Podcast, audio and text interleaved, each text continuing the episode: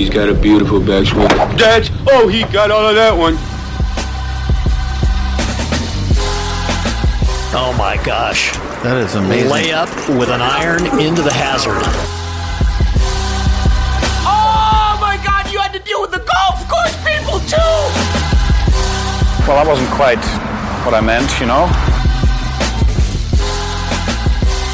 What is good, everybody? Welcome into the 73rd Hole Podcast, the official podcast of Golf Oklahoma. Sam Humphreys, Taylor Williams is back with us this week, and Jim Woodward with you as always. And fellas, we have a ton to get into today. We're going to preview Riviera, the Genesis Invitational going on this week. Tiger is back. We'll definitely talk about that after the break. We're also going to talk LIV Las Vegas. Obviously, the Chiefs winning the Super Bowl in Las Vegas this weekend as well. But fellas, I want to start off with the waste management and the craziness that was the waste management open in Scottsdale this week. Now, fellas, I don't know whether you want to start with the golf or start with the sideshow. And I guess let's start there because there was a bigger sideshow than I've ever seen at a golf tournament. And T Dub, it begs the question is this good for golf? Is it bad for golf? If people out there have no clue what I'm talking about, on Saturday of the waste management, things got out of hand. They started letting people in without tickets. They had to stop alcohol sales because there was mudslides, there was wet t-shirt contests, there was fights, there was people peeing wherever they wanted to pee because the bathroom lines were so long because they let too many people in. It was an absolute uh, cluster and fellas, I felt like it kind of overshadowed the golf. It was a phenomenal finish to the golf tournament. We'll get to it. Nick Taylor played great golf, and I feel bad for him because his playoff with Charley Hoffman got overshadowed by the fact that, you know, you have fans going wild, you got players upset with fans, you got all sorts of kind of just craziness, right, T Dub? I mean, I don't even know how to explain it other than it was literally like being at some college frat party it was the definition of a party out there in Phoenix on Saturday. They, they lost control, is what happened. And what they this tournament, what they've done for really ever since its inception, was they've ridden the line on what is acceptable and what is traditionally a gentleman's game. And we always talk about there's a setting, there's a place for everything. Obviously, 99% of the things that happen this weekend you'd never see at a place like Augusta National or anywhere with extreme prestige. So it's just one of those things to where I'm really surprised that it's taken this long for it to get this bad. Obviously, there's been situations in the past where people have there's so many Instagram videos of people falling around and people puking, things like that, which happens any time you get a lot of alcohol involved. But Woody, as a former tour player, you've probably seen some things in your day, but I don't know if there's ever been a more outrageous occasion than what happened Saturday this last weekend in Phoenix. Oh well, you know, I'll tell you what. The Phoenix Open it wasn't the waste management when I played. I don't even remember what it was. I think it was just called the Phoenix Open, but it was starting even that was 25 years ago, guys, or almost 20, 20 years ago. Let's say that it was starting to get rowdy. I can remember honestly, I had a Friday late tee time and we didn't finish the round because of uh, frost. So I had to come back out early Saturday morning to finish my second round then made the cut and then get ready for my third round. They had one tent at that time. It's called the Bird's Nest, and um, I was going to the driving range at about seven, you know, forty-five in the morning, and there were people still outside that tent. Some had fallen down and just decided to nap there for the night. Uh, some had stopped to throw up. Uh, there was uh, uh, my caddy and I always just chuckle as we'd walk by, and I thought, "Gee, man, Chris, they've been going all night." And so, twenty years ago, that was going on. So this was inevitable, gentlemen. This this party was going to get out of control at some point.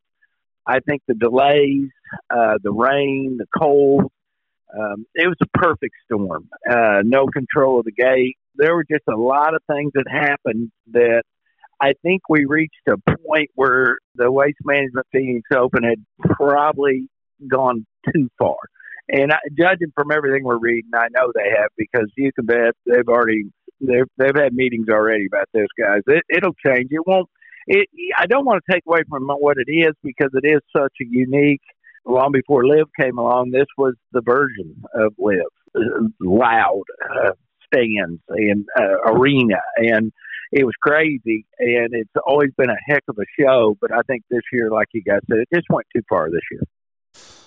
Well, it's interesting you bring up LIV because ironically the the better tournament, the better leaderboard, and the fans that were more well behaved were on LIV this week. And it just seems like that's kind of been a stereotype ever since LIV started that it's, you know, psychotic with no rules. And that's honestly what the waste management turned out to be this week. Now, you can't compare every PGA Tour event to the waste management.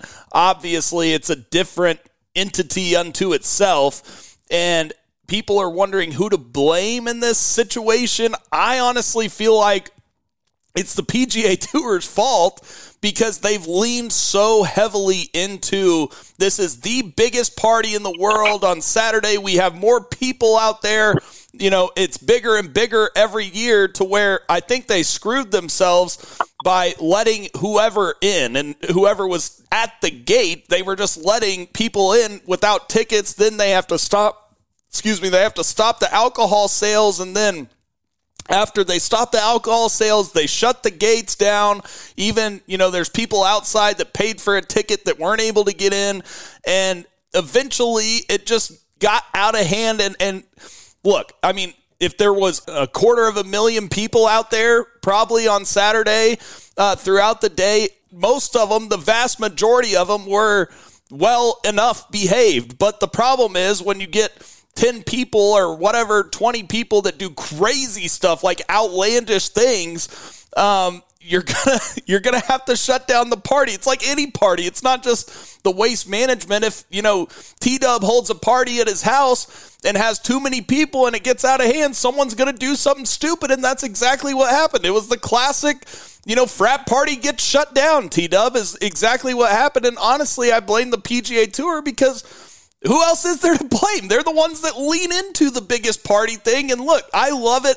I love the idea of the waste management bringing the casual fan to golf, making golf more fun. But there still has to be some rules involved, and you can't just let everybody in. I guess is my my thing. Well, you're absolutely right, and the tour has just wanted to embrace it. This being the one time a year where we can go a little bit crazy and try to see how, as I mentioned earlier, the line that you can ride on this deal, and it just absolutely went too far in that deal. There will be changes that are going to have to be made going forward. As to what those are going to be, I'm not extremely sure. You're just going to have to, like I said, not let everyone in. Somehow try to monitor alcohol. The problem is you make so much money on alcohol, but then you have the exactly people get drunk, they do stupid things. Then you have a floodgate situation where someone goes out and does something really, really stupid, and then someone says, I can do something even dumber than that. And it's just the society we live in. Now, Woody, where everyone wants to become viral by doing something extremely, extremely idiotic. And unfortunately, with the times and with how TikTok and things like that, you can become famous for 48 hours if you do something that would have usually get you thrown in jail. Well, with the with cell phones and all the video that we have now, you know, where it's it's out of control. Sam, believe it or not, it's it's. I know you want to blame the PGA Tour, but it's really there were three golf tournaments when I was playing that were kind of party central. We used to always say there was a party going on in a golf tournament, just happened to show up. Okay, because that's really what it was. It was Phoenix, it was Dallas, and believe it or not, it was Colonial so the Byron Nelson Colonial in Phoenix, we always used to chuckle about it. That that was just a big party that people went to, and we just happened to be playing golf. We kind of got in, in the way a lot of times for their parties. So um, I think the ones out there in Phoenix called the Thunderbirds, they're the guys that that that have really pushed this and built this.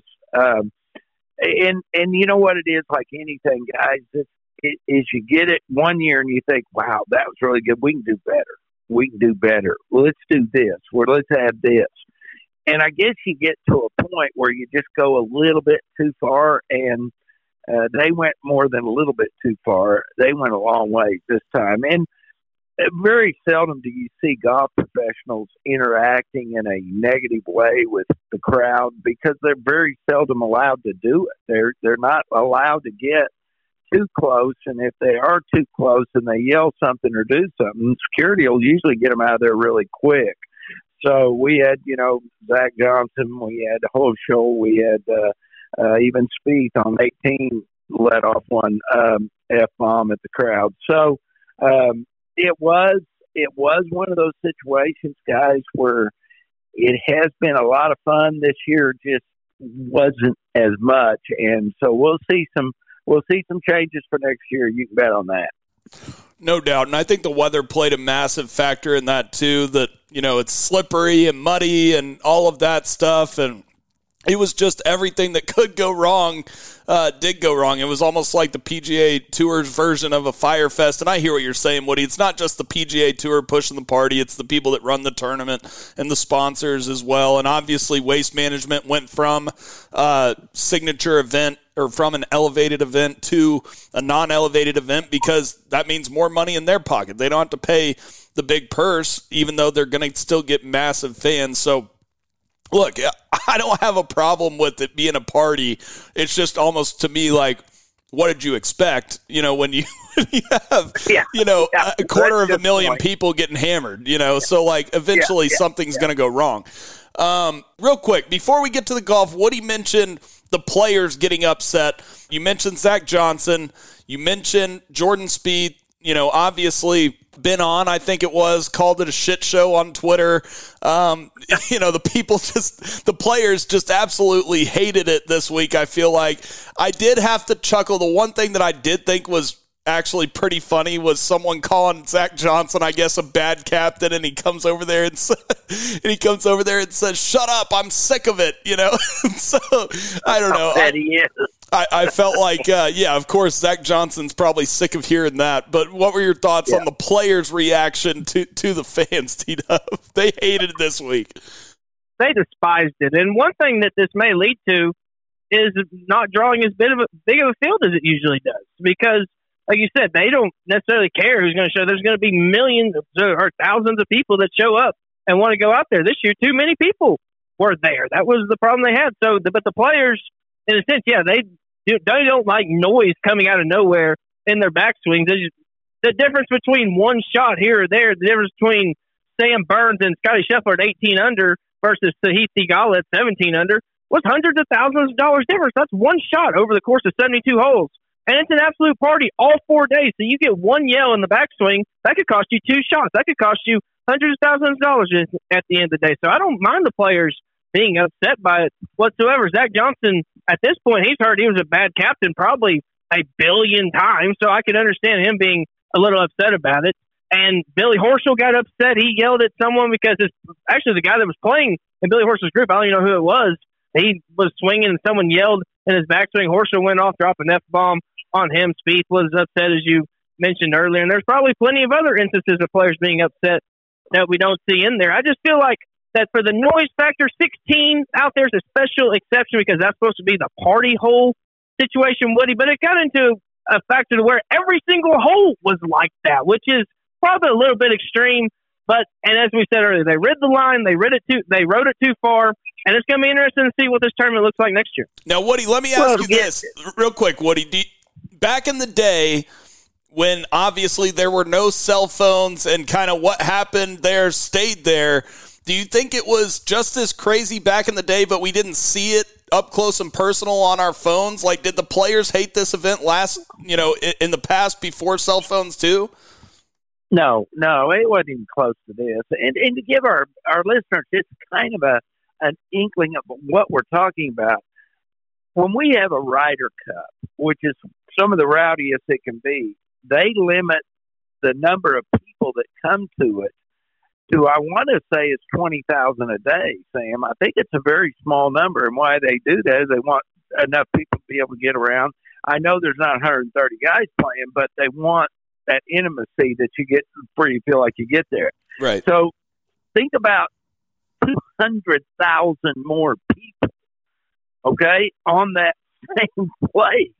When you get that many bodies, they used to have one big place that everybody party. It was called the Bird's Nest. From what I understand, there's bars now everywhere, five to ten of them. So they're all over the golf course. So now you've got 200,000 people with an abundance of alcohol. So no, Sam, it wasn't even close. It was we we get a drunk or two, maybe yell or something, but nothing like this. This, but the other side of the coin is though, guys. Zach Johnson knew what he was getting into when he became the captain. If Zach would have been a winner like Steve Stricker was the last time we really dominated, everybody'd been going, way to go, uh, you know, red, white, and blue there, uh, Zach. But Zach tanked at his job. Now, whether he did it or his players did it, I don't care. But he he signed up for it. Does that mean that people should still be able to abuse you? Uh, no, but they're gonna.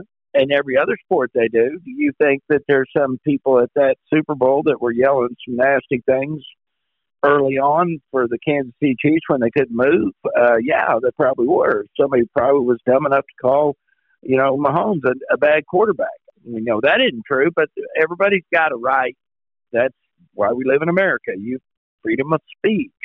If it gets out of line, there's security to get them out of there. Uh, the worst thing you can do, from what I've been told, and I'm not very good at it, but if somebody's mouthing you, don't respond.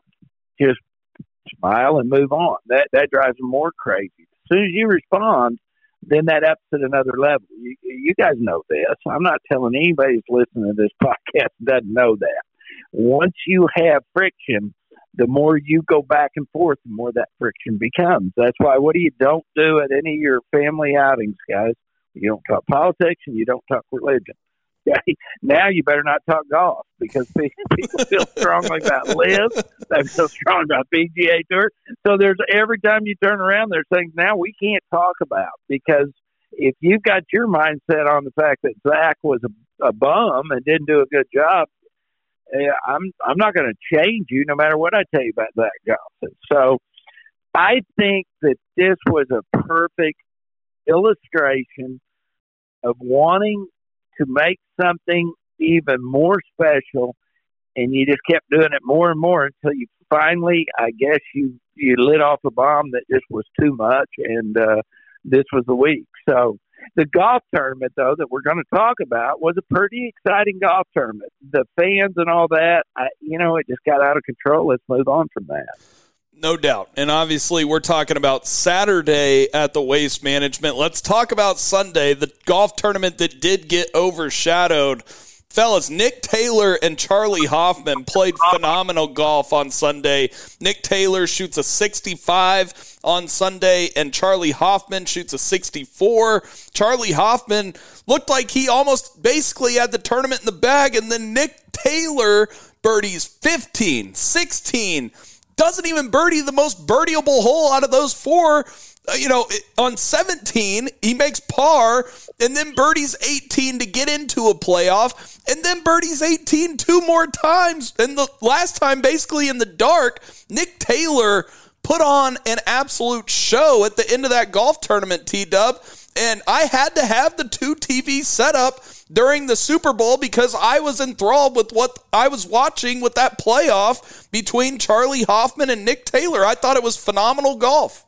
Yeah, about the time that Charley Hoffman finished at 21 under, I thought, oh, I'm going to go ahead and in mainly just watch the Super Bowl. I mean, I'll see what what else is going on with golf, see if anyone can make a finish. But I thought Charley Hoffman had him back. But here comes Nick Taylor just making birdies out of nowhere. And then it was he just played some exceptional golf coming down the stretch. He truly did. Being able to birdie 18 three straight times to birdie it to get into the playoff and then birding it as Charley Hoffman did on the first playoff hole and then able to make the next birdie. On that 18th hole, it really just seemed like it was a putting contest on the first playoff hole, at least, because they both had relatively short putts, both of them made. And then on the, the second time, they both missed the fairway, which then made it extremely interesting, but then hit some good shots up there. Nick Taylor putted last and was able to make the putt. Ironically, both of these players led the field this week in strokes gained putting. Nick Taylor 2.23 and Charley Hoffman 1.78.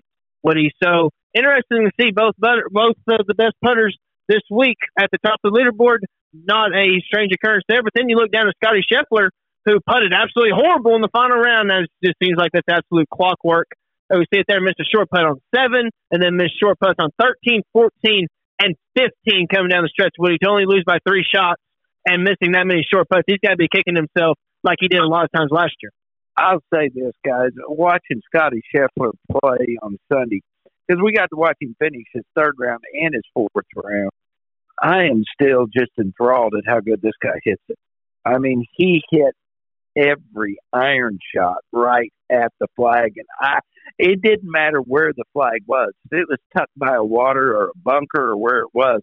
His irons were on a frozen line at him every time. Plus, his driver was about three three twenty five right down the middle. So he just is amazing to me to watch. Now, it was a bad Sunday for me because I really wanted Charley Hoffman. I mean, uh, Charley Hoffman's one of the few guys I do actually kind of know that he was really young and I was starting to get old, but he is playing a little pro am I did with Vince Gill called the Woody and Vince.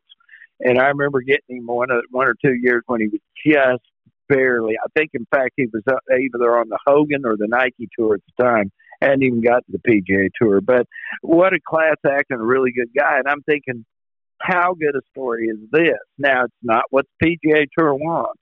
They want Scottie Scheffler. They want Jordan Spieth. They want those guys up there. But I thought, well, this is just going to add to our year, guys. We've had two guys on rehab. We've had, uh, you know, all the story diameters and everything else that we've had this year.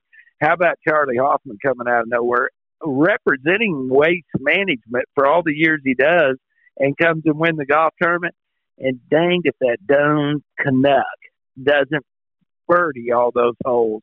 Then I get disappointed and I turn on the Super Bowl and I'm going to watch it for a while. What did I tell you about the Super Bowl? Who do I not want to win that? Sorry, I thought Sam. you said you weren't going to watch it. Say, well, I had to watch a little. My wife wanted to watch a little bit of it, and and I thought, okay, I'll watch a little bit of this. And I thought, well, San Francisco's look good, and then dang if they don't. So it's a bad Sunday for me because normally you're not supposed to pull for one player or the other if you're really a good fan. But I wanted Hoffman and I wanted San Francisco, and I didn't get either one. So it's a little disappointing. Great golf, but it was really, really disappointing to me. No, I, I get it, Woody, and I think pretty much everyone was rooting for Charley Hoffman. But I mean, the golf was just phenomenal from Nick Taylor. Speaking of Charley Hoffman, real quick. I mean, this second was out of out of absolute nowhere. Now he did tie right. for 13th at the RSM, but over the last year, really two years, fellas, he has way more missed cuts than he has made cuts on the PGA Tour. You know, he did finish second at the Waste Management all the way back in 2009. By the way, wasn't the Waste Management back then; it was the FBR Open, Phoenix Open. Uh, that's how yep. long it's been since he's finished second at the Waste Management. Um, but kind of out of nowhere, T Dub for Charley Hoffman, and then tell us a little bit more about Nick Taylor. Obviously, won the Canadian Open last year, and that you know scenic event. And speaking of craziness, after that with Adam Hadwin getting tackled and draining the long putt, but uh, Nick Taylor is for real. I, I, was impressed with, especially his iron play coming down the stretch. Now, Speakley been playing some really solid golf over the last really couple of years. In all honesty, he's really started to pick it up last year when he was able to win at the uh, at the Canadian Open, being able to break through, being the first Canadian to do that there in seventy something years or whatever it was, and then coming back to the Phoenix Open, has played the Phoenix Open really well in the past, so that was really not a shock whenever you look at that. But he had, I believe, 120 to one odds or something like that coming into the event. So just continuing the trend of off the wall winners. I believe Wyndham Clark had something like 80 to one at most sports books was the highest winner or highest best odds to win that a winner's had so yeah, far this one, year. So you weren't here last week, T Dub. That was my one and done pick, and he shot the highest round of anybody in the final round. Shot four over to finish like 45th place after being in the top 10. Thank you, Wyndham. I appreciate it. Dad gum. he made too many putts on that third round at Pebble to uh, to get anything else done. He just ran out of gas. But yeah, going back to Nick Taylor, what really when you look at it, he's one of the best putters in the world right now. He doesn't hit the ball very far off the tee, but every other aspect of his game, he's more than above average. Hits the ball pretty straight. Didn't hit it his driver very good in the final round yesterday, but was able to make up for it by hitting some really good iron shots. Game more than three shots approach, as did Charley Hoffman as well. Uh, Woody was talking about how well Scottie Scheffler hit it. He gained more. He gained four and a half shots approach, which is absolutely unheard of for one round. That is crazy stuff to see that happen. But then the putter obviously let him down. One thing interesting about Charley Hoffman, I remembered a couple of years ago. Remember two years ago, right around this time was kind of when the LIV rumors were starting to starting to come about, and it was right around the same time Rory said, "Oh, the, the league's dead." But then we had some rumors that maybe it wasn't going to be. And then Charley Hoffman, he got a bad ruling or a bad drive. He really got screwed on the rules. Is what happened on the 13th hole of par five. He had a horrible drive, but then he he, he placed his ball because it was on a slope, and then he moved, and then the ball rolled into the water, and he was still stroked again. It's absolutely a dumb rule. But he went to Twitter or to Instagram, just absolutely ripped the PGA Tour and ripped Jay Monahan, ripped the rules officials, ripped the USGA, and said, "quote uh, You wonder why guys are wanting to jump ship and go play on another tour." So it looked like, oh hell, Charley Hoffman's definitely going to LIV. So Woody, I wouldn't have had on my bingo card two years ago Charley Hoffman finishing second at the Waste Management after the stuff that he said. Well, eh, here's the other thing, guys. Keep in mind, Charley Hoffman is playing this year on a one-time exemption, being one of the career 50 money winners. Okay, I don't know if you guys know that or not, but he's he's using his one-time exemption this year for that. Now, it's worked out pretty good because with his what few finishes, he's already got a card for the next year. But what he also is doing, and what's really ironic about this, guys, is look who's stealing these spots to get into these signature events. It's it's not again who the PGA Tour probably was thinking about. Okay, the two guys, uh, one what the South African finished uh, ended up finishing second behind the amateur there at, at you call it Buzendorf or whatever his name is. Okay. Yeah. yeah. Okay. Pardon me. I'm not good with and the Frenchman Pavov, uh, or whatever his name is. But my, my point here is, guys, I can't pronounce your name because I don't know him, and I'm pretty much a golf geek what's the rest of the country thinking? Okay, so we're not getting what I'm saying is uh, this is not necessarily working out exactly how the PGA Tour would have foreseen it, but that's why it is the PGA Tour because all these guys can play. And we keep saying that, and every week, what have we had? PW said it best 80 to 1 has been the lowest odds that a guy's won with, be Wyndham Clark. Everybody else been over 101. So we got Riviera coming up, and it's supposed to be all the stars. Well, I'm just going to say, guys, if somebody comes out of the pack at Riviera that we aren't what we call household name and wins, we're starting to see a bad trend for the PGA Tour, is what I'm telling you. Fellas, let's transition and talk about to me, the tournament that had the best leaderboard this week, that was LIV Las Vegas. And Dustin Johnson wins by one shot over our man Taylor Gooch and another former Cowboy Peter Uihlein. By the way, uh, solo fourth place was Matthew Wolff at 10 under par. There was a time during this tournament, fellas, that you had you had Dustin Johnson, Jon Rahm, Peter Uihlein, Taylor Gooch, Matthew Wolff, and Jason Kokrak, right? I, I, think it was what it was. And all of those guys were like tied for the lead with seven holes left. And it was crazy. And by the way, Team Smash ends up winning the golf tournament at 33 under par, uh, winning by seven shots over the four aces. But, fellas, this was insane. This was one of those LIV events where it's all going on at the same time and it's almost hard to figure out what was going on.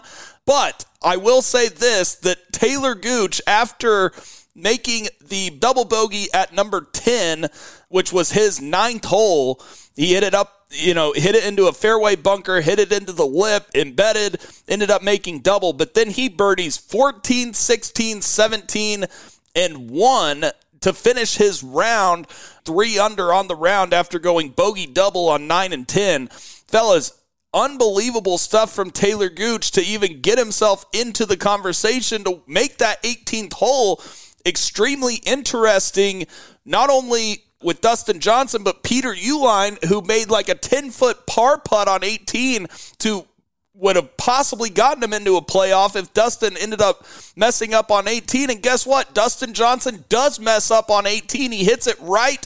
And on this hole, if you weren't watching the golf tournament, it's like a little bit of a dogleg right, and there's water all short and right of the green.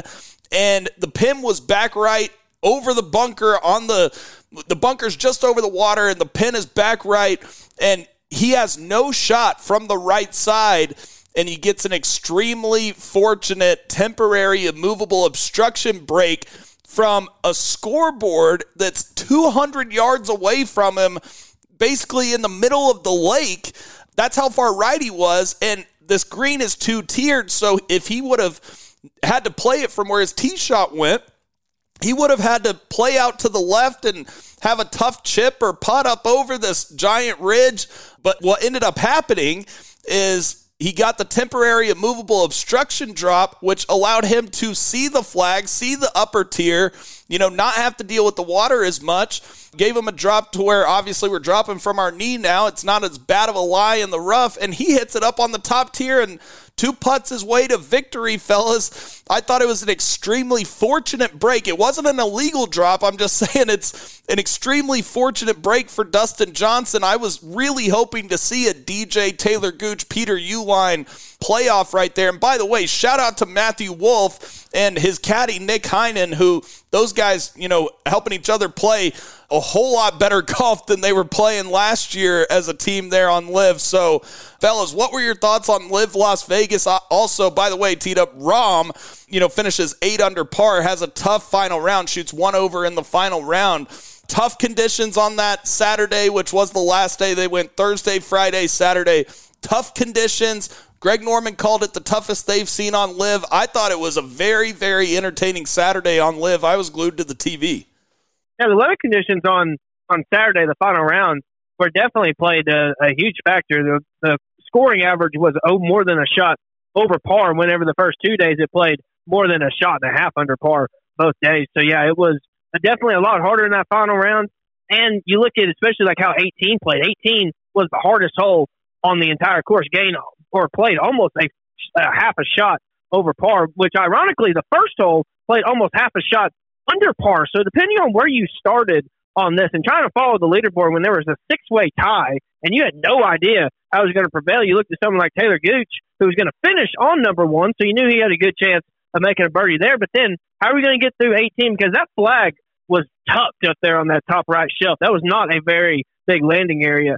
And yes, Dustin Johnson got a very fortunate break being able to get a drop from the uh, from the scoreboard because had not, he probably would have had punch out and tried to get up and down. But he still hit a tremendous shot even out of that rough. Probably hit a seven iron or something like that. Pushed it up there. Not very many players were able to get back on that top shelf, showing why the scoring average on that hole was so high. So he still hit a great shot there and able to seal the deal. Had it been about a foot or so left, it would have probably rolled down the hill and he would have had a very tricky two putt.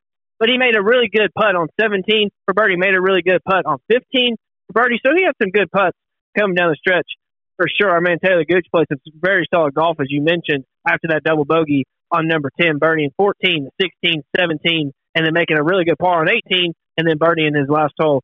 Number one was good stuff. Uihlein played good golf as well, able to make a very clutch par on 18. And then Woody, you look at some guys you would uh, consider superstars. Jon Rahm, once again, second LIV event in the row. He played very bad coming down the stretch. Bogeyed 15, actually hit a shank on his third shot and missed a very, very short putt for par on 15 to make a bogey, and then bogeyed 18 coming down the stretch. So he played bad. Bryson DeChambeau shoots four over in the final round. He doubles 10, bogeys 11, the bogeys uh, 16 coming down the stretch, and plus shot even par on the front nine. So, Woody, a lot to take from this tournament, but uh, great stuff from our man TG and Dustin Johnson. Uh, played some exceptional golf uh, to get the $4 million check what we see is how good DJ is. Dustin Johnson's just amazing. He he he's just such a superb athlete and such a great golfer that he can he can take lots of time off and still come out and win. Uh, I was glad to see Talor play really good this week. It seemed like he was kind of a little bit rusty last week, and then he came out and showed his normal great stuff. I think it's kind of cool that both Koepka's got to be excited about his team with Talor aren't They won. Uh, even the Range Goats with Bubba's two little, uh, what we call a little bit of projects, especially Matthew Wolff. We talked about that a couple weeks ago. I said, you know what? I look for Matthew Wolff to have a good year. So he's off to a good start here, and same with Uihlein. They're friends. That's a much better situation for Matthew Wolff than that Brooks Koepka beat me up every week they play. I, I mean, I felt bad for Wolff. This is a good situation for him. You know, I, I got to be honest though. This weekend, watching that was complicated for me. I mean, I doggone. There's just so much going on on that live that I just get kind of enthralled just watching them play. I, I never know who's going to win. I have to count on Foltz and Feherty to tell me who's going to win the dang thing, and I can't keep up. They're making so many birdies, especially with four guys scores counting that last day. And, you know, it used to be just three guys counted. Now they have to take all four players. So it's dramatic how much it can change. That's why Smash ended up just running off and leaving them because all four of those guys shot under par on that really difficult day, and they just blew by everybody, guys. So, I mean, it's it is an interesting golf. I still, I I don't understand why people won't watch it uh, because it really is entertaining. I mean, and it's good. It is. These guys can go. So. I don't know. I mean, and I judging from all we're hearing right now, guys, I don't think the PGA Tour and the uh, uh, Yasser and all those. I don't think they're getting together like we thought they were. I, I think I think it might be a little longer than what we thought. So hold on to your jock strap, as they say, because this is going to get a little bit more ugly as the year goes on. No doubt. And to your point on Team Smash, hopefully the first of many wins for Talor Gooch and Brooks Koepka's team, Team Smash. Graham McDowell played phenomenal in that final round. So did Kokrak. Even had to share the lead at one point until he decides to hit the tree branch and go in the water on 18. Um, but fellas, to your point uh, on Team Smash in that final round, they shoot 10 under in the final round. Four aces finish second. They shoot even in the final round as a team. The Range Goats finished third. They shoot two over in the final round as a team. Counting all four scores, T Dub did make it a whole lot more volatile in that final round. If one guy screws up at all, that team, I mean, you could have one hole where a team has an eight shot lead and, you know, you could blow an eight shot lead with one hole as a team. I think it's been a very good change for sure. Definitely entertaining stuff these first two LIV events. You look at Team Smash, they shot 10 under the final round, as you mentioned. The next best score was the Majestics, who shot four under, and then the four aces, who shot even, were actually the third best score that was shot in that final round. So only two teams were under par, and Smash was ten under collectively. Everyone on the team, but exception in the final round, was able was which is why they were able to vault so far ahead and get a seven shot win. And you look at who's the most improved team. There's no doubt about it. It's Team Smash. They've improved so much, getting LIV Player of the Year Talor Gooch and then putting Graham McDowell on the team as well to replace uh, Koepka's brother, who wasn't for the damn at all. So yeah, it was very good. Graham McDowell played very good this week, finishing T5, shot five under in the final round. So yeah, very very uh, good stuff from Team Smash Woody, and it's it's sad that we had to leave the Range Goats. I love their logo, I still do.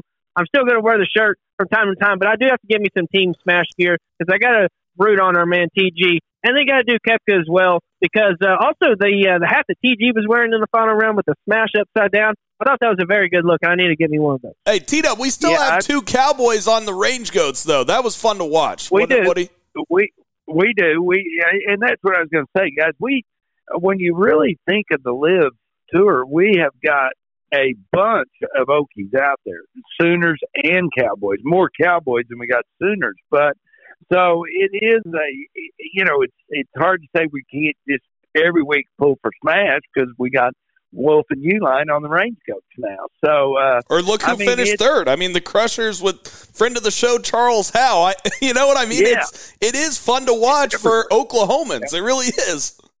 Well, the only guy that really hasn't come to the plate is Cara. We we need him to win again, and then now we really got some going on, and Abe Ancer. So, uh, I, I, again, it was a cool weekend for golf, and and I I, I hope I wish people were were really getting involved in it because, like I said, I don't I don't see this mending, guys. Especially some of the some of the things that were said over this past week uh, about uh, don't let them back, don't let them come without some kind of penalties, and I, I just get the feeling that that these guys on the PGA Tour are getting a really false sense of comfort level.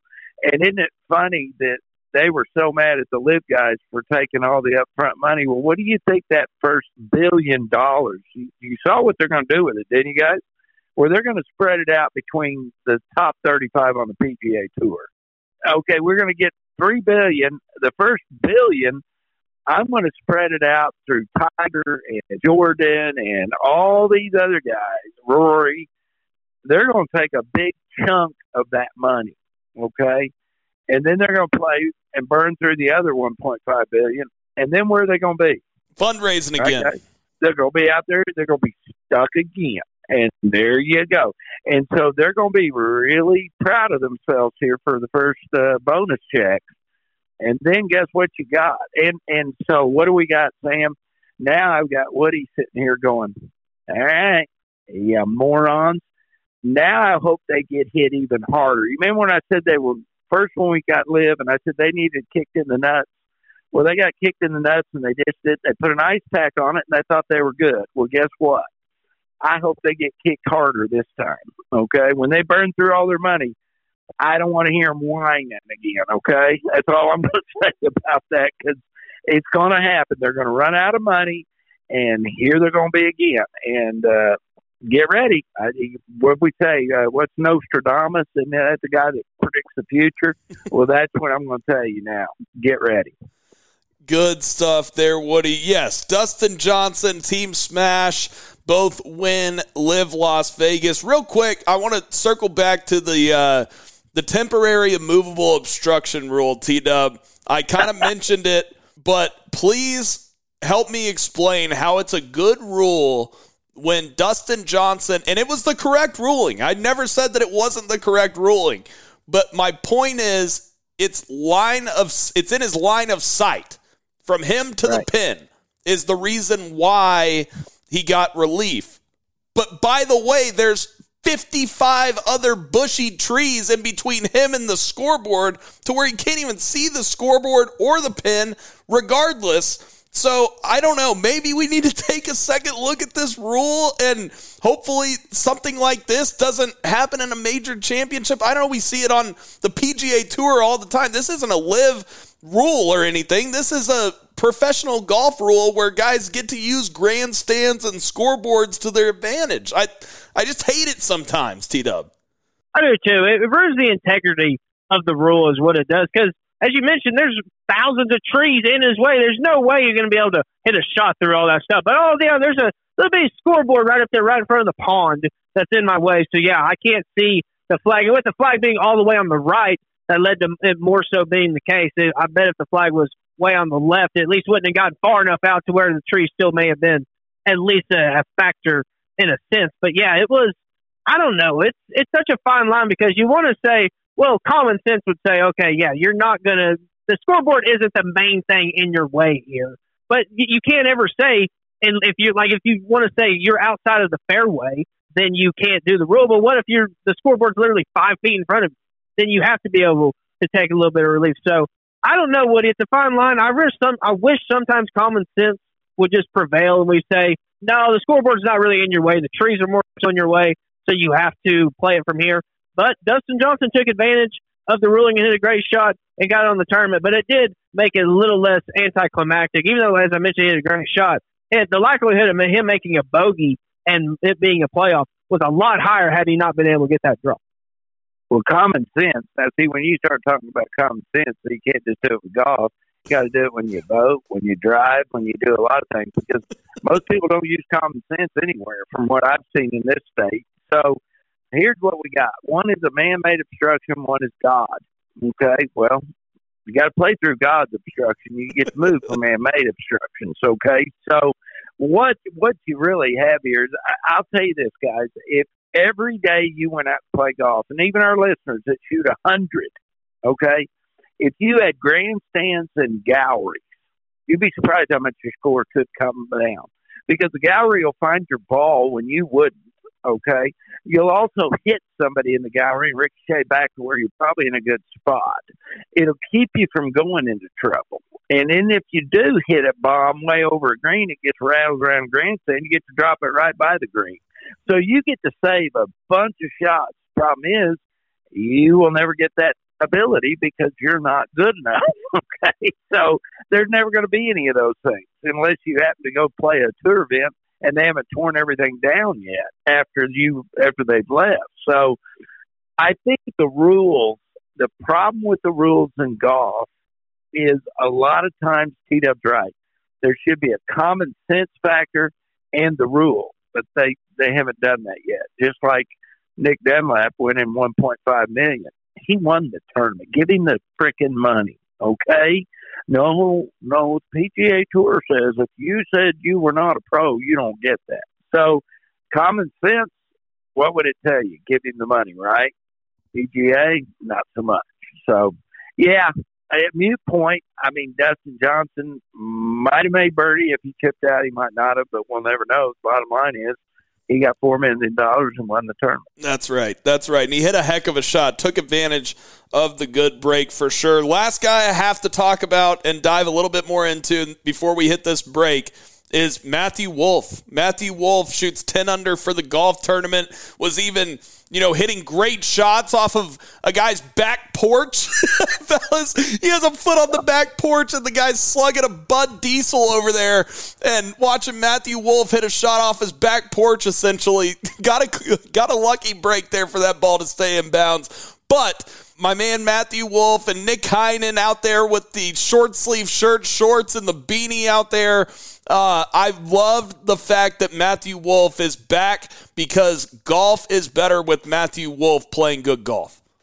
Yeah, it was good to see some some good golf for Matthew Wolff. He finished 28th last week down in Mayakoba, so kind of middle of the pack range, but this week finishing four shooting one under in the final round. Would have liked to see him had a little bit better finish in making bogeys on 14 and 16 coming down the stretch and not able to make a birdie on 15 definitely hurt. So that 14 through 16 range was really what cost them the tournament. It was the driver, wasn't it, T Dub? I mean, the driver, he couldn't find the fairway late.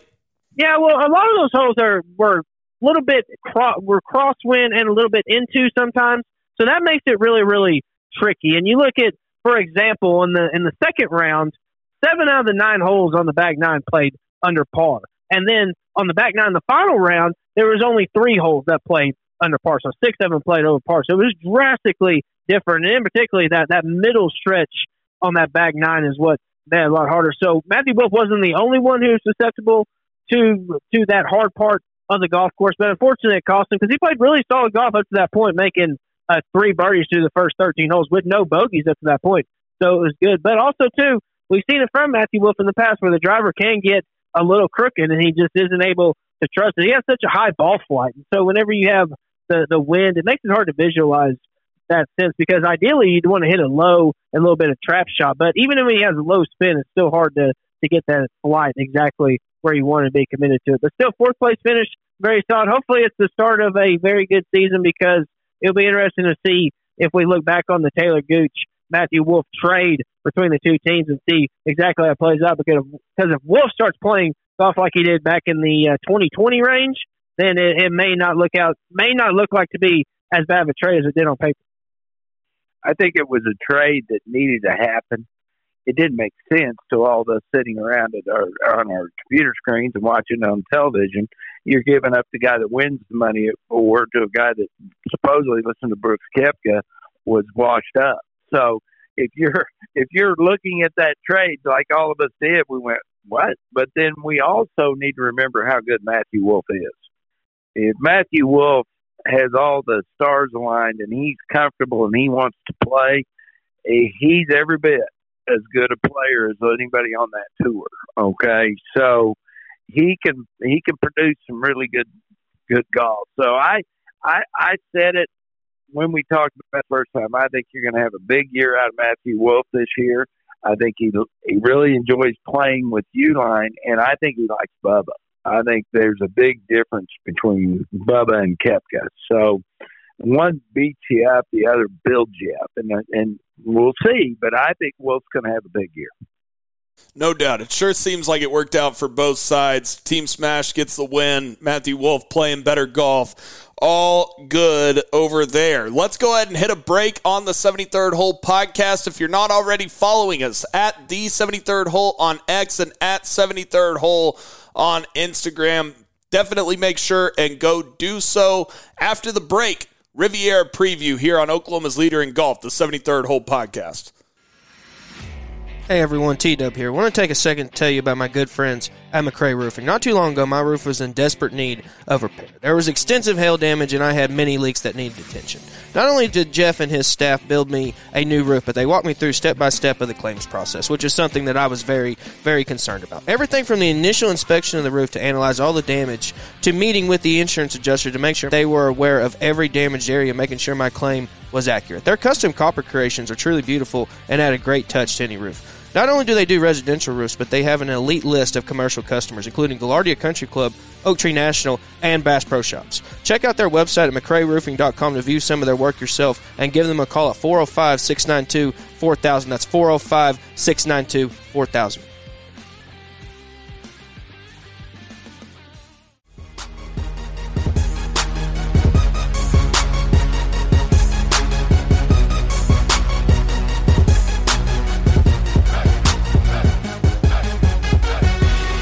We are back on the other side of the break on the 73rd Hole podcast, the official podcast of Golf Oklahoma. Definitely go get all of your local golf news on golfoklahoma.org. Last week, we had Bill Brogdon and Jim Kane on. Right there on the front page of golfoklahoma.org, you can go read a story on that 1981 ORU men's golf team that Kim McLeod wrote. Good stuff on golfoklahoma.org. Fellas, we have a signature event this week on the PGA Tour, the Genesis Invitational at Riviera. Tiger is back this week. We also have Scottie Scheffler, Rory McIlroy, Xander, and Hovland, and Justin Thomas, and Morikawa, Sam Burns, Patrick Cantlay. Go on down the list. Pick a PGA Tour pro. They're going to be playing at Riviera, and that's where I want to start. Is why T Dub in your mind does every single player that you ask have Riviera in their top five of favorite courses they play on the PGA Tour? This is an absolutely stellar golf course, stellar design. So many great golf holes out there, and it requires every aspect of your game to be there. If you're missing fairways out there, it's going to play extremely tough because that rough is gnarly stuff, and you need to be able to come from the fairway because a lot of those greens are extremely hard to hit. Some very classic holes out there. Number ten, one of the most famous short par fours in the game. Number two, the drive, a little dogleg right par four. That's a really good hole, very underrated hole. Not many people talk about it. Uh, number six is the hole with the bunker in the middle of the green. Uh, 18, obviously a classic finishing come uh, a finishing hole coming up that big hill there. So yeah, it's a lot of holes, a lot of great, great design there. It's, it's so much classic feel there too. It's very funny. Tiger Woods, this was the first tournament that he ever played in, and he's never won here. He's played here numerous times. He didn't play here as much as he has, for example, Torrey Pines or anything like that, but played here a good amount and still was not able to win. He finished uh, actually the time they finished second, it wasn't even at this course. So it's uh, interesting to see the Tigers Riviera record wasn't very good considering I thought this would be a place that he would play well considering it's the first time he played as a pro and it is in California where he's normally traditionally dominated California courses. He actually played the LA Open in I believe in 1991 when he was 16 and then 17 years old. And uh, let me tell you, I beat his ass both years, boys. I wore him out. Wore him out. I was two Nice, zero baby. two and zero against Tiger Woods the first two times I played him. Now, I don't usually tell people he was 16 and 17 because that didn't matter. He's still better than I was, but I him.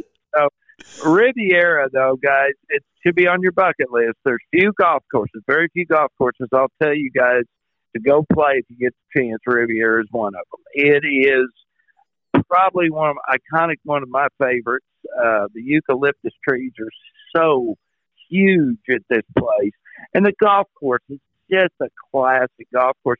It's not the same as I played. Uh, there's so many of those holes like that. Number two, you were talking about uh, T Dub.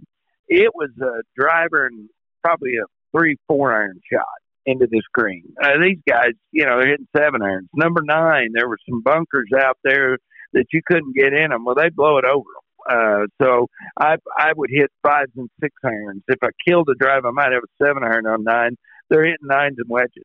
So it's not the same golf course that I played, but the layout is, and it it's as good as it gets, guys. It really does. But but T Dub's right. Tiger has never really played this golf course well. That the one year he did finish second was at Valencia Country Club, which is a, another type of golf course that's really good there, but it's not even close to as good as Riviera. So put it on your bucket list, any of our listeners. If you're in that part of the country out there in LA, man, I'd I'd go to Riviera and I'd go to Bel Air if I could. Fellas, let's talk about Tiger really quick. Obviously, we saw him at the Hero World Challenge. He finished 18th. Uh, didn't play great that week, but his body looked healthy. Also looked pretty healthy at the PNC father son.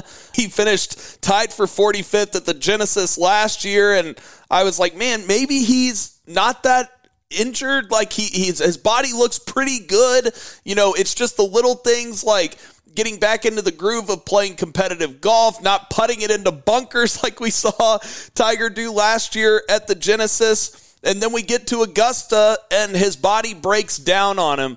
Now, he looks a whole lot better just walking, at least he did at the hero and did at the PNC father son, that he doesn't quite have that limp that he had. He still has the speed, obviously, but it's a matter of him being able to play enough competitive golf to get in a groove to where possibly maybe get hot one week, but you're not going to be able to get hot one week if you only play once a month, in my opinion. So I think this is a big test, a big barometer on how healthy is Tiger Woods this week.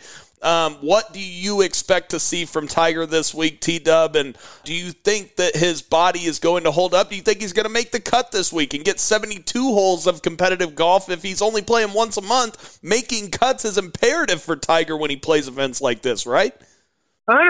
He has to be able to get more experience, the better. Hopefully, the body does not break down, and hopefully, he can just be able to get grind through tournament competitive golf and be able to get, like I said, get that rust off and be able to not do the stupid ass things that you've seen him do, as you said, put in the bunkers or make dumb bogeys with wedges in your hand or hitting the ball 15 yards over the top of the flag because you don't have your distance control right if there's a little bit of gust of wind, which are all things that if, if you haven't played in a long time that you just can't prepare for in a sense. You have to just go through the trials and tribulations to get it done. And so hopefully he will be able to make the cut top 50 in ties, make the cut, which is all probably all signature events should be, but they decided to go no cut most of the time. So I am happy to see that we do have a signature event that is going to have a cut. That is a promising thing. Hopefully Tiger is able to make the cut. I do think that he will. I do think that hopefully this is just me optimistically. I think his body will hold up. And you look at, for example, how he did at the Hero. Every aspect of his game wasn't very good, except his driver. He actually drove the ball really well. He gained more than a shot off the tee per round there, which is something that usually hadn't seen from Tiger. Usually it was the exact opposite, where he'd kind of spray it all over the place, and then he would hit his irons exceptionally well, and then his putting over the last how many ever years has been hit or miss. But in he played a tournament last year, he finished 45th. The last time he played before then was 2020, where he finished 68. Uh, he was, I believe, that year he actually shot four under in the on the front nine, and then kind of uh, went to crap after that. So I don't know, Woody. Maybe it should be optimistically. I think he'll play well for Tiger, but uh, I think that it'll be somewhere around the highest. I think he would be would be around 20th. I think that's optimistically. I think somewhere around 35th to 45th is probably a better uh, better guess at this point. He's only got to beat. How many he's playing this week? 70, I think. But anyway, he's got to only beat a very few of them to get to make a cut. And that, that's like you said. I was hoping this one wouldn't have one for his sake, but the cool thing about Riviera, guys, it's not a hard walking golf course. It's hard to get from the clubhouse down to the golf course and back up. This hill you got to climb to go there. It's brutal. It's, I mean, it's like a mountain goes straight up. But once you once you leave number one tee and get down into the golf course, you don't have to go back up that giant hill till you're done. Okay, so unless you tee off ten, you know, in that case you go down and then have to crawl back up it again to go to one tee. But I think, I think he's pretty healthy. I, I mean, much more so than last year. Okay, um, when he tried this before, I, I think he is better this time around. So we we will see. It will not take long. The cool thing about Riviera is is it's a ball striker's paradise. If you're if you're really hitting the ball pretty well, you don't have to light up the putter. You can really stay in the contest by just hitting fairways and greens, and I, I think he'll do that. I really do. So uh, optimistic. I'm like T Dub. I'd love to see you know around twentieth, but if we can get a fortieth, seventy two holes, doesn't look like he's hurting, uh, that'll be a win. Yeah, I totally agree. Anytime you finish 72 holes, if you're Tiger Woods right now, that's an absolute success. Now, some people might be saying making the cut this week is a success for Tiger, and some people might be going, wait, what? It's a signature event, limited field, no cut. Well, this particular signature event, T Dub, has a cut, correct? This week at, at the Genesis Invitational? Yeah, it can be pretty confusing with how they want to do it. The first two signature events did not have a cut. This one will have a cut. It's going to be low 50 and ties. I'm trying to find the exact field size. I think it's somewhere around the 75 mark. So, yeah, it's, you're not going to have to finish extremely, extremely high to make the cut. But, yeah, still going to have to play some solid golf because it is a pretty loaded field. But, yeah, I think maybe the Memorial is going to be another signature event that doesn't have a cut. But for the most part, they wanted to go limited field no cut event to make sure that all the best players were there on Saturday and Sunday to get the uh, for the TV and also to get fans out to watch. But I think Tiger really wanted to heavily endorse that his tournament have a cut. So I think that's the reason why this one does. And it's uh, it's a good thing to see because it's uh, I think it's kind of dumb to play a, a lot of events without a cut. It, I think it'd be better if mo- mo- most of them were like this. And I need to see. I don't know exactly right now for sure because I don't think tee times are out yet. I would love if every player went off of the first hole because with only being 70 players, I hate the fact that you have to start your round on the 10th hole sometimes. It's just, it's not a hole to start the round on. That's not well, how the course especially out at Riviera. yeah. Well, that, that's, that's my point. The, the drivable par four, it also, it completely messes with pace of play because you have players go up and then as soon as they get on the green, you have to have the guys that tee off hit up and then it, it just becomes an absolute mess. So, I don't know if they're going to do it this week or not, but I would love if everyone could just tee off on the first hole and just go from there. They should be able to tee up because if there's only 75 guys, because uh, most uh, most fields, uh, especially where they have double tee times, are 156 man fields. So really, that's half. So you should be able to everybody go off number one. And I couldn't agree with you more because Riviera is the worst place you want to start on 10. Uh, you don't want to start on that 10th hole at Riviera no doubt. One of the greatest drivable par fours in the country, fellas. While we're still on Tiger, Tiger did announce his Sunday Red apparel, which let me go here and make sure I get this correct. The SDR, as they're calling it, Sunday Red, is a premium active lifestyle brand, not just golf clothes, apparel, and footwear it will be available on May 1st on SundayRed.com. Uh, I guess you can pre order some clothes today on SundayRed.com, but Tiger breaking out his apparel deal with SDR. He's going to wear the clothes this week, and obviously they're partnered with TaylorMade T Dub. Going to be a different red shirt for Tiger Woods on Sunday. Same red shirt or same color of red shirt, but different different brand SDR this week as long as it's the same color, that will do it for me. We talked about the logo when it kind of leaked and how we weren't necessarily the biggest fans of it. I don't know about y'all. Is it? It's grown on me maybe just the slightest bit. I still don't thoroughly enjoy it. I think you could have done something a little bit better. The clothes look pretty nice though, so it'd be something to see kind of what the price range is on these things. But the Tiger Woods logo, you could jack it up, and people are still going to pay the premium pro- price. So a couple of these shirts they showed look pretty cool. So maybe something to look into depending on, uh, like I mentioned earlier, what your price range is and how much you love Tiger Woods. But something cool there. And also, too, made the announcement that uh, Tiger's got him a caddy lined up for this week. Lance Bennett is going to be on the bag. He caddy for Matt Kuchar, Sungjae Im, and Davis Riley in the past. So they said this may not be a permanent solution, but looks like this will be Tiger's caddy at least for the the short time. Woody Lance Bennett, someone who I'm not necessarily familiar with, but according to everything I've, I've read, seems like a veteran guy and has nothing but good praises from what I've seen. Probably one of those calm, cool collectives, kind of like Joe LaCava. Just does his job very much to the point. Will do a job. Uh, guys he's caddy for in the past, uh, you know, shows you he can. He's a good caddy. So Tiger's making the right choice there. I, I'm going to go out on limb and I'm going to I'm going to guess that that STR and that new red shirt. I think he'll probably have more sales than the range goats. I, I'm thinking. I think he's going to probably. Definitely. I think he's going to pass. So, uh, you know, I, I mean, the guy moves the needle better than anybody in the world of golf. So, whatever he's doing, uh, good for him because he keeps people's eyes on golf. There'll be a lot more people watching Riviera this week because he's playing. No doubt. And speaking of him being the needle, Tiger Woods, that famous TW logo that you were saying you hope he still wears, T Dub, in this commercial that Tiger tweeted out 15 minutes ago on his Twitter account, you or on his X account, you can see it at Tiger Woods. He has the new logo, the outline of the tiger on his hat and on his gloves. So maybe no TW logo this week for Tiger Woods, even though he owns that that logo, that TW logo.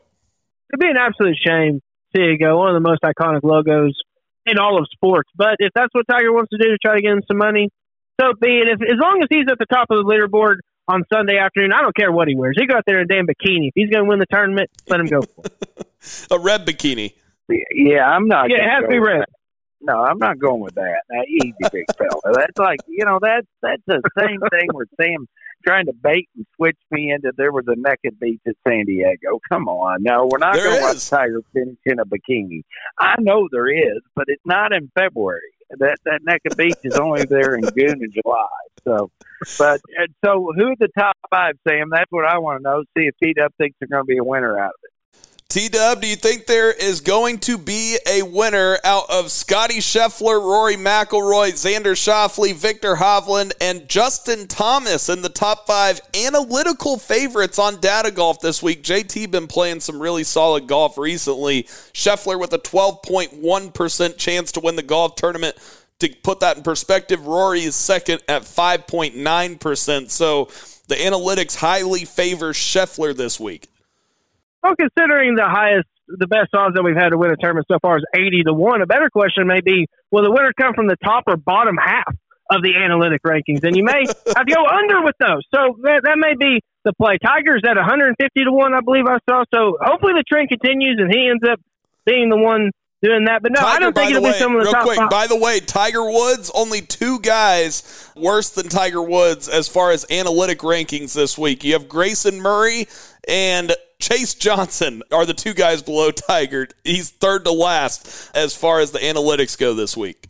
Oh, Grayson Murray won a couple weeks ago, so maybe that's a trend, and that would be great for Tiger to get his first ever win at Riviera at this point. I couldn't imagine anything more beautiful than that. But no, I don't think it'll be someone out of the top five. My one and done picks just outside of that range, so hopefully that will be the case. But you mentioned it earlier. Anyone who's uh, who's a big name on the PGA Tour is playing this week. So you look at guys, for example, like Viktor Hovland. He plays this course really well. Three times he's played here, fifth, fourth, and twentieth. Collin Morikawa finished second and sixth. The last two years, Max Homa, the last four years has gone fifth, win tenth, second. Uh, Will Zalatoris, who's who's played really good at this course, so you look like maybe he's coming back playing some decent golf. Rory in 26 rounds has gained uh, 1.72 shots there. So a lot of the big names, Woody, have some good history at this course. So I, I expect it to be a pretty loaded leaderboard up there. I don't think that the winner will be 80 to 1, but who 80 to 1 or worse, but who knows? It, it may shock me. We may continue the trend of uh, long shots getting the win, but I do expect a lot of the big names to be up there with a chance to win. I think we got to stop it at some point. Might as well do it at such a golf course like this. Ben Hogan loved this golf course because of his fade. Well, if you love your fade, you got to go with Scottie Scheffler. I think Scottie Scheffler is going to win the golf tournament. So I'm going to buck the system. I'm going to say that yeah, it does come out of the top five. I just think Scheffler is he's just such a good ball striker. And like I said, the Kikuyu out there and those greens got a lot of Poa in them. Doesn't really mean you got to be a good putter, is what I'm telling you guys. So I just look at how good Fred Couples used to play. He loved to cut it there, and he was just a kind of an average putter. So I think Scottie Scheffler's winning the golf tournament this week. Hey, Woody, nothing wrong with going chalk, especially given how well Scotty Scheffler has struck the ball recently. We mentioned Hovland. Hovland took last week at the WM off because he honestly hit the ball terrible at Pebble Beach and really didn't hit it good at the Sentry either, even though he putted it nice. Ended up finishing 22nd at the Sentry and then 58th at Pebble Beach. Took last week off to go back home and work on his golf swing a little bit, he said. And now he is back at Riviera, a course that he absolutely likes. I think that Viktor Hovland probably has a little bit of a bounce back week this week but I'm going outside the top five this week. I am going with Adam Scott, who has sneakily been playing some really, really consistent golf. At the Butterfield Bermuda Championship, he finishes fifth. At the Fortinet, he finishes sixth. Australian Open tied for fourth. In Dubai, he finished seventh. At Pebble Beach, he finished tied for 20th. It didn't putt it that great that week, but he hit the irons really nice. And then last week at the Waste Management, gained almost two shots with the irons and gained about a half a shot with the putter for the event, finishes tied for eighth there in that one. So I am going with the guy who's been consistently solid recently and a guy who loves this golf course. He's won here two times in the past and finished tied for fourth here back in 2022. I'm going Adam Scott in a signature event. Didn't think I was going to do that this year, T Dub. Sam, last time this happened, we both picked Jordan Spieth, and he played like absolute ass, and we made absolute no money. But it's going to happen again this week. I punched in Adam Scott first thing as soon as it happened. I was watching the tournament yesterday, saw Adam Scott. I think he shot ten or eleven under or something like that on the weekend. I said, you know what, I'm going to pick Adam Scott because he has a good rec- record at Riviera, but playing some solid golf. I'm going to pick him. Every single event this year, he's gained shots off the tee and approach. His swing is getting dialed in. Two of the three events, he's gained shots putting. But Sam, the fact that we both picked him means he's there's no way he finishes inside the top 25. So I am considering maybe changing. I might have to because the curse of us both picking him is so hard to overcome. There's no way you're actually you actually thought about Adam Scott before that. I, they showed him yesterday making some 25 footer and coming out of nowhere to vault up the leaderboard. And I said, "Damn, he's played some solid golf here lately. I'm gonna go ahead and pick Adam Scott." Then all of a sudden, I hear you utter just literally all the things I was about to say about Adam Scott. How about well he's been playing, how well he likes Riviera, and now I know that he is cursed. So who you going with? yeah, are you are you switching or Uh, not? no, I, I'm a, I, no, no, I'm a, I'll, I'll stick with Adam Scott. No, I'll, uh, After I, all I'll that have to wine stick- bag, gee whiz, I, I tell you what, Sam, It's a podcast. What do you got to be entertaining? I got to have. You got to know one should. You should. have Everyone should know that. I'm about Yeah, to make but I T gotta Dub start going cheese. first. I'm about to make T Dub start going first because he keeps stealing all my picks. Oh my gosh, yeah, I'm going to start having a tray of cheese with my wine. I can Oh, show you my uh, pick confirmation at two thirty this afternoon if you want I to know for sure. I, I believe Yeah, I thought you'd just come on and just say, "Yeah, I love your pick, Sam. I'm going with him too." But then you had to give us all that wine bag. I, I think if you've been around those little kids, you're teaching too much. They're whining too much. You're starting to That's get. a that's a hundred percent fact right there. With that truer statement's never been said. Now, Woody, I'm going with Scottie Scheffler. I know don't- you're going with Scottie.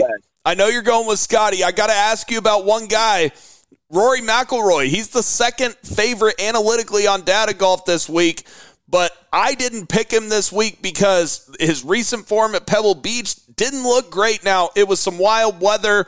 It could be an anomaly. Throw that out possibly. He did win in Dubai a few weeks ago, finishes finished second in Dubai the week before that. But his record at Riviera isn't great. Like recently, 29th last year, 10th the year before that, miscut the year before that. Now, he did have a fifth and a fourth at Riviera back in 20 and 19. Um, but I just don't love Rory this week. Do you think that he'll have a good week this week, Woody? Yeah, yeah. Well, I think he will. I, I, I don't. I don't think he'll win the golf tournament, but I think he. I think he'll play better in course than he did at Pebble. But, but again, I told you, I think this is a, a golf course that you like to fade it off the tee more than you draw it. And I still see Roy liking to draw his drivers. But I, I think what will he do? I think he might do like he always does. He'll be 15th, 20th, have a real good Sunday and move up the board where everybody goes, wow, look at Rory, and he'll stop in it. And then T Dub, JT has been playing really good recently 12th, 6th, 3rd, 3rd, 4th, 5th. You know, he has finished second here at Riviera in 2019, playing some better golf. What are your thoughts on JT and then the California guys like the Schauffele's, Morikawas, Cantlays of the world? Homa included in that as well. Yeah, you look at the guys that have played this course well in the past. Morikawa, Homa, exceptional. Schauffele's played this course well. Cantlay as well. They're all within the top. T- everyone in the field, they're all top ten in course history. So I expect all the California boys to play well there. JT as well. He finished second back here in 2019, finished sixth here in 2022, finished 20th here last year, and he's been playing some solid golf.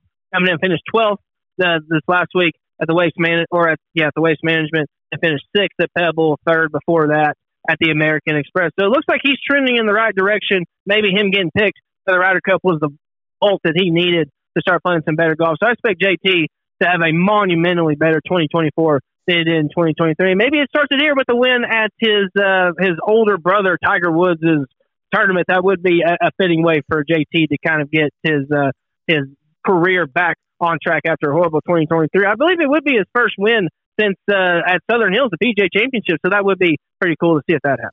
Woody, anything different in JT's game that you've seen? Oh no, not really, Sam. I think uh, uh, I was interested to read. He went back to a putter that he used like uh, six, seven years ago. I, I think I think what people just don't understand is how emotional and how much it is between your ears and golf. How how difficult it is to come out of a slump and how quick you can get in one. I mean, you get to the point where you think everything is so easy, and then when it leaves you, everything is so hard. And it's not the physical parts of his golf swing; it was the mental parts. And and I just think you know sometimes the guy hits a refresh button or regroup, and uh, uh, you know he has some success and right back on the horse he is. So uh, no, I don't. I don't really see that much difference in his golf swing. He had, he's not like a Nick Faldo that completely redid his whole golf swing back in the day, and he, you just don't see that. It's pretty much same JT with just a whole lot more confidence. No doubt about it. I cannot wait for this weekend. Anytime that Tiger Woods is playing golf, I will be glued to the TV. But even if Tiger doesn't play well this week, it's a heck of a field at Riviera. I cannot wait. Any final thoughts, T Dub, before we get out of here? As you said earlier, it's just beautiful to see Tiger Woods coming back and play some good golf. I'll be interested to see exactly how the body holds up uh, from there, and just to make sure that it, there's because we want to be able to just focus on his golf game and not the exterior factors, as in if he's going to be able to walk the entire course. So hopefully his swing looks at least fairly similar on Sunday as it does on Thursday, because that has been a humongous trend is that earlier in the week his swing will look good and his body and everything breaks down, and it's extremely noticeable.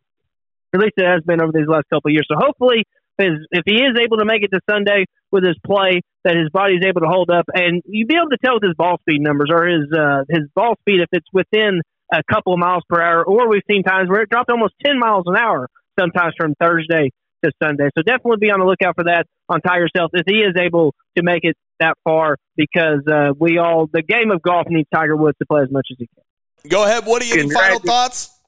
Well, yeah, I just wanted to say congratulations on your Kansas City Chiefs. I'm not a I'm not a poor loser. I just wanted to let you know congratulations on your win. I appreciate that, Woody. It was great to see Patrick Mahomes do it again in crunch time as he always does. Fellas, that does it for us today.